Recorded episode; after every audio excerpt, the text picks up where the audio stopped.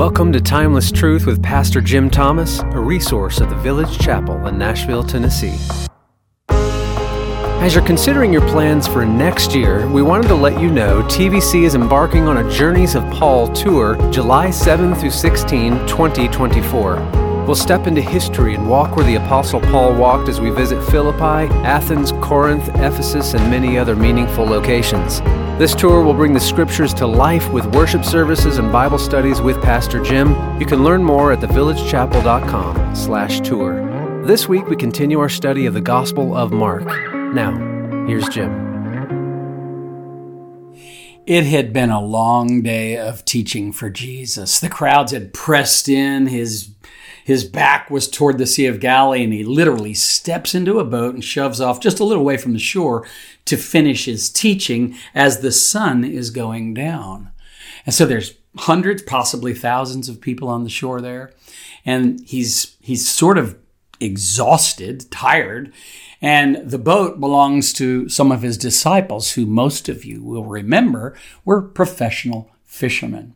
So as he uses their boat as his pulpit to finish preaching and teaching through the, the parables that we just studied through, at one point he turns to them and he says, All right, it's time to go to the other side. And that's where we're going to pick up in Mark chapter 4, verses 35 to 41. This is one of the most action packed handful of verses in all of Mark's gospel. So we move out of a segment that's been about content and teaching and the teaching approach of Jesus using parables now to one of the most impressive miracles of Jesus. Watch what happens. On that day, when evening had come, he told them, Let's cross over to the other side of the sea. So they left the crowd and took him along since he was in the boat. And other boats were with him. And I, Mark's the only one that says that, that there's this small armada of boats that'll be going along with them as they cross over the Sea of Galilee. And I, I think that's fascinating. They're all a part of this whole thing. They all want to go with him, right? Verse 37 says, A great windstorm arose, and the waves were breaking over the boat, so that the boat was already being swamped. And that's fascinating. Sea of Galilee is like that, though. It sits mm, 700 feet, I think it is 680 feet, 700 feet below sea level. And where that means the water will be kind of warm by being down in a well like that in the earth. But Mount Hermon sits to the north, 25, maybe 30 miles to the north, and often is snow capped. So cold air will often be coming down Mount Hermon and, and coming out across the Sea of Galilee. When cold air hits warm water, it's a recipe for a sudden storm. And that's exactly what has happened here. And Mark is careful to tell us that it's got, it begins with a windstorm, a great windstorm. So above the water arose and the waves were breaking over the boat. So above, you got this howling hurricane tornado, you know, tornado type wind. And then you have these waves that are already sloshing so hard that they, it comes up really fast and the, the water is cresting over top of the edge of the boat and the boat is filling up and they're literally seeing their lives pass before them. These are professional fishermen. This was their boat. It's their tools, their, their boat out on the Sea of Galilee that they're on all the time. These guys knew what they were doing, probably felt like, okay, Jesus, you take a nap. We got this one. Um, we'll we'll get you across there safely. And they're all sort of in charge. But now this sudden storm has come up, and the boat was being swamped. Where was Jesus during all of this? Verse 38. He, Jesus, was in the stern, sleeping on the cushion. so there you go. I love that. So uh, I don't know if you've ever thought to yourself in your prayers, uh, I'm going through this storm, Lord. Do you even know what's going on? Hey, God, hey, hey, God, can you, can you see what's going on? Do you, hey, God, do you know, are you aware of what's going on down here? And that's kind of what was happening with these guys. He was asleep on the cushion in the stern, and they woke him up.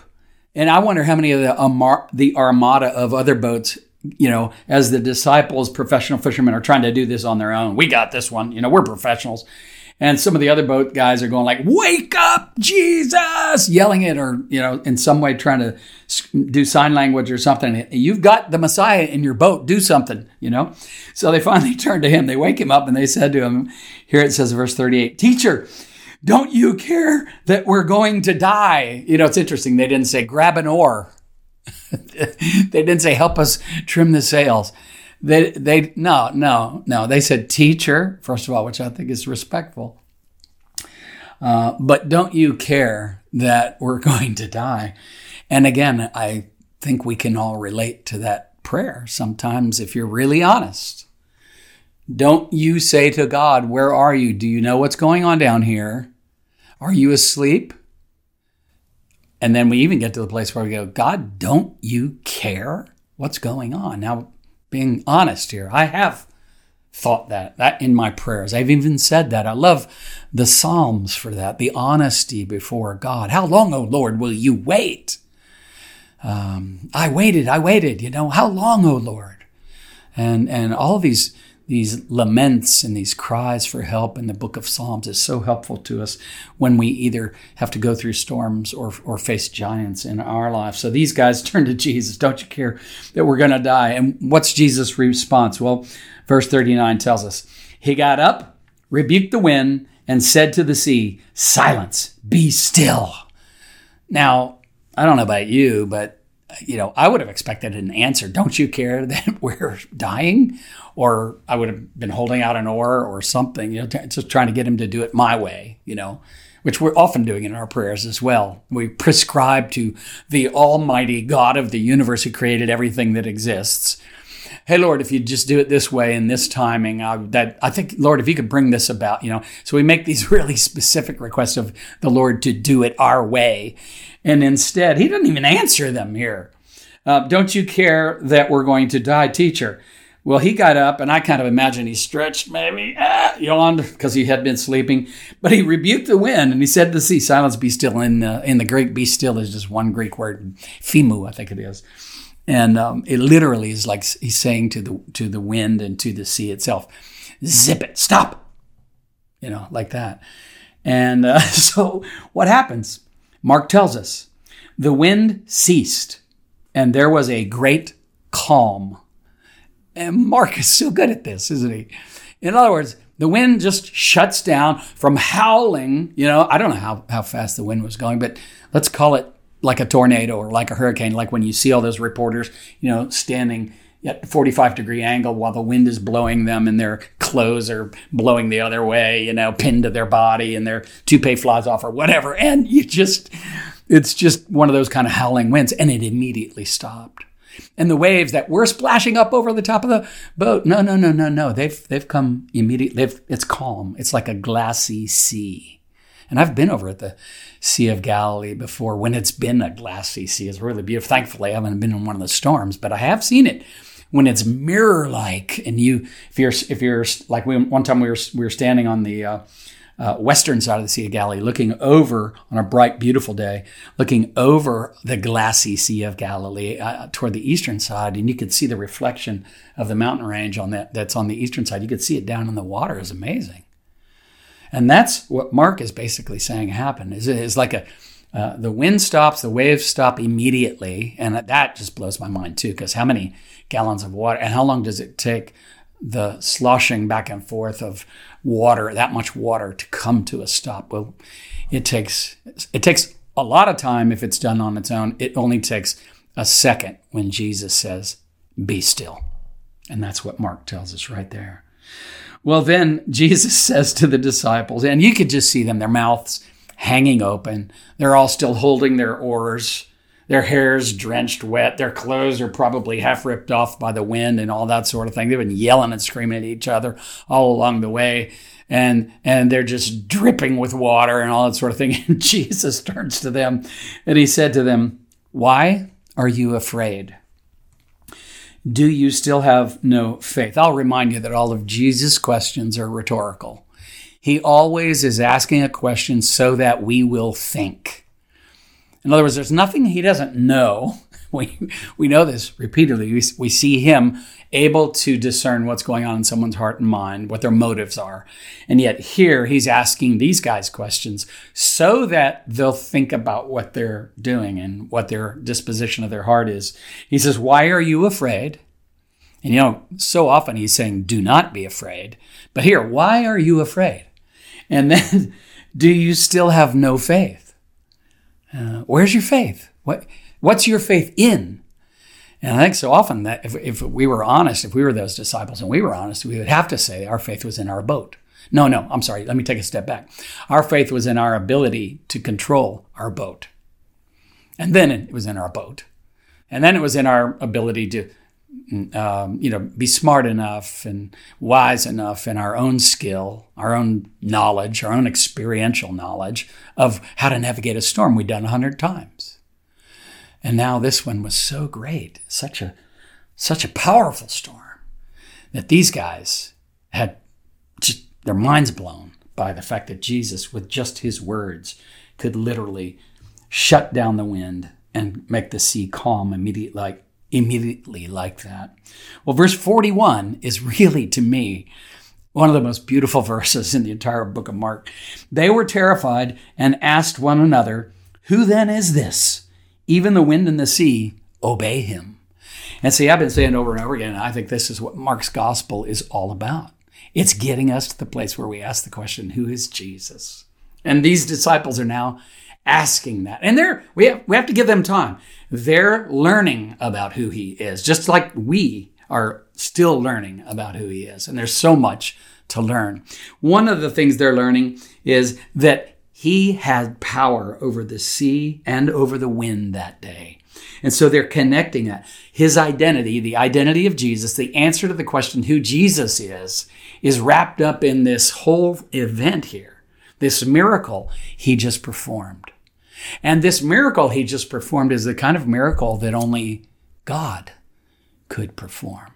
Who is this that even the wind and the sea obey him? Oh, wow. So so powerful. What do we learn here? Well, let me just give you three highlight points if you if you don't mind. Number 1, that following Jesus doesn't mean we will always have smooth sailing.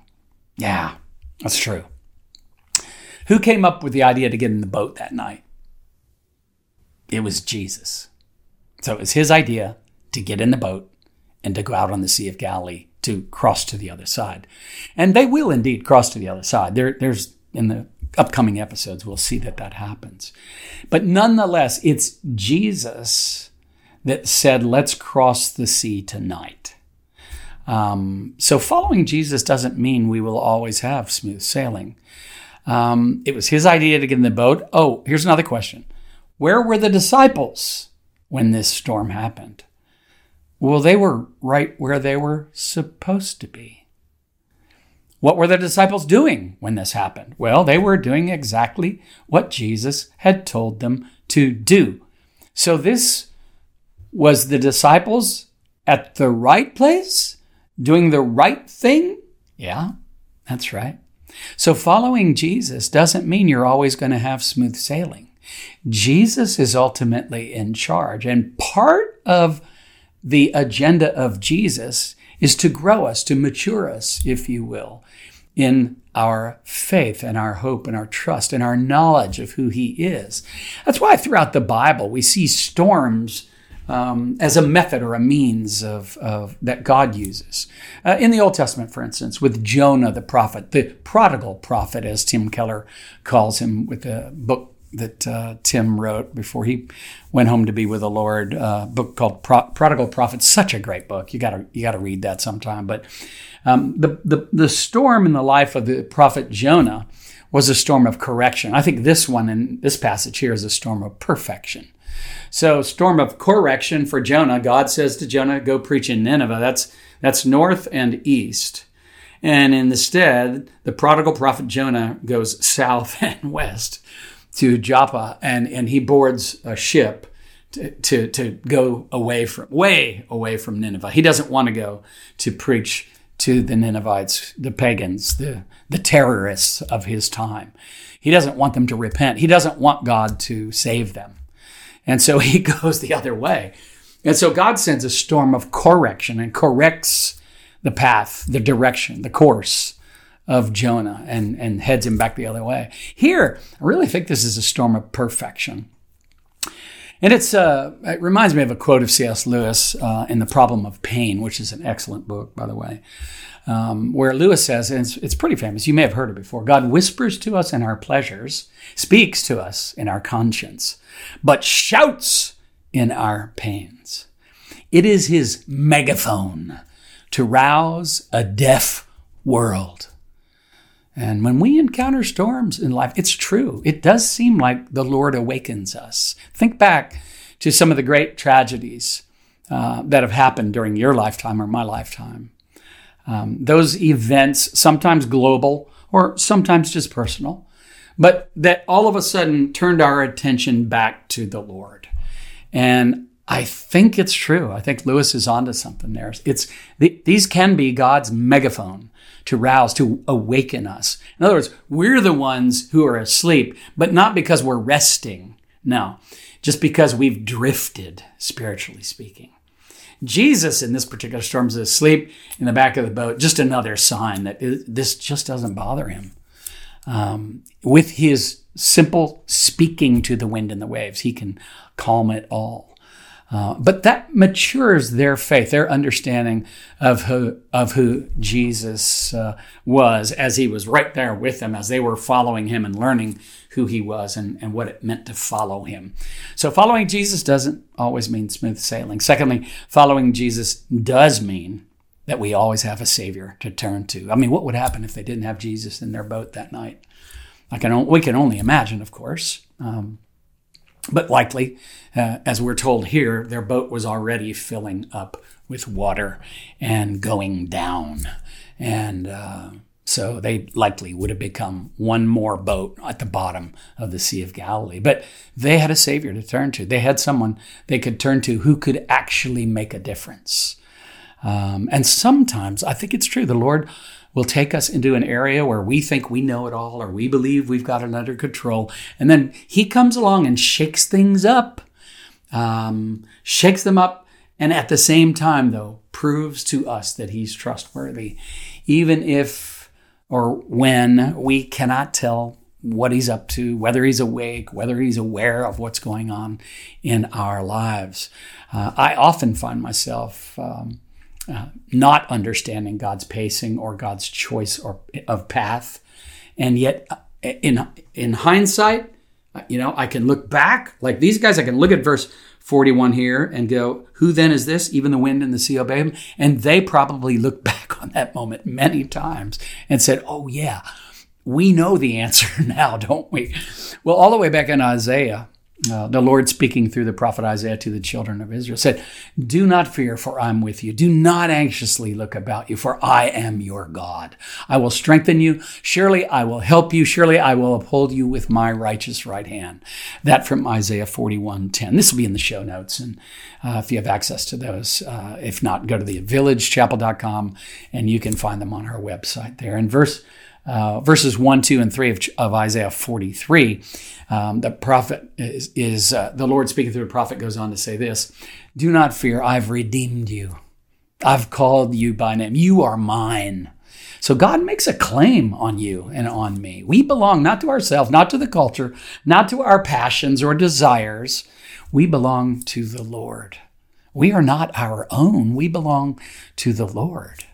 And that's a, that's there's such great freedom uh, in all of that when you get down to it. Even in the greatest storms of life, we have a Savior we can turn to, who is none other than the Son of God. And Jesus has absolute sovereign power and authority over all of His creation, including every disease, every demon, every disaster, and even death itself. In other words, if the disease physically kills us or if the disaster takes us. If their boat went down, they still belong to the Lord. And all of eternity, um, they belong to the Lord. They will rise in newness of life. That's the promise of Scripture. We will rise just as Jesus rose from his tomb. He will do the same thing to my grave that he did to his grave. He will literally rip it open and raise me to new life and do the same for you as well. Elisabeth Elliot, such a fountain of wisdom. She once said, God is God.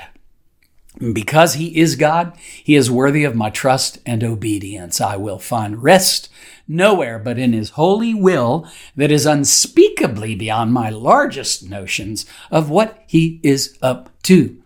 I wish Elisabeth Elliot had been in the boat with those disciples when they were going, Who is this that even the wind and the waves obey him? She would have said, He's Jesus. He is the Son of God. And she's her her writings are just brilliant. If you ever get a chance to read uh, one of her books, um, the first point was that following Jesus doesn't mean you'll always have smooth sailing. The second was following Jesus does mean you'll always have a Savior to turn to. Thirdly, when you have a healthy fear of God, you don't need to have an unhealthy fear of anything else. I think that's so important for us to be reminded of over and over and over again.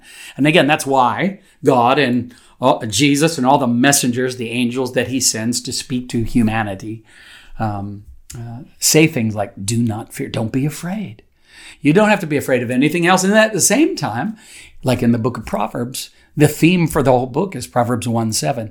The fear of the Lord is the beginning of knowledge. Fools despise wisdom and instruction. You want knowledge, wisdom, and instruction? It begins with the fear of the Lord. So when you have a healthy fear of the Lord, you don't need to have an unhealthy fear of any storm, uh, of, of your boat going down, of any disease, of any giant you have to face, no matter what. Why?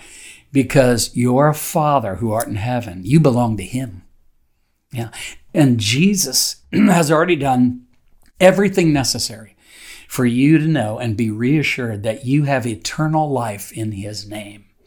So you can trust in Him. One of my favorite hymns that we sing at the Village Chapel is kind of an updated version of an old hymn called How Firm a Foundation. We do it, uh, I think the title that we have for it is Jesus Firm Foundation.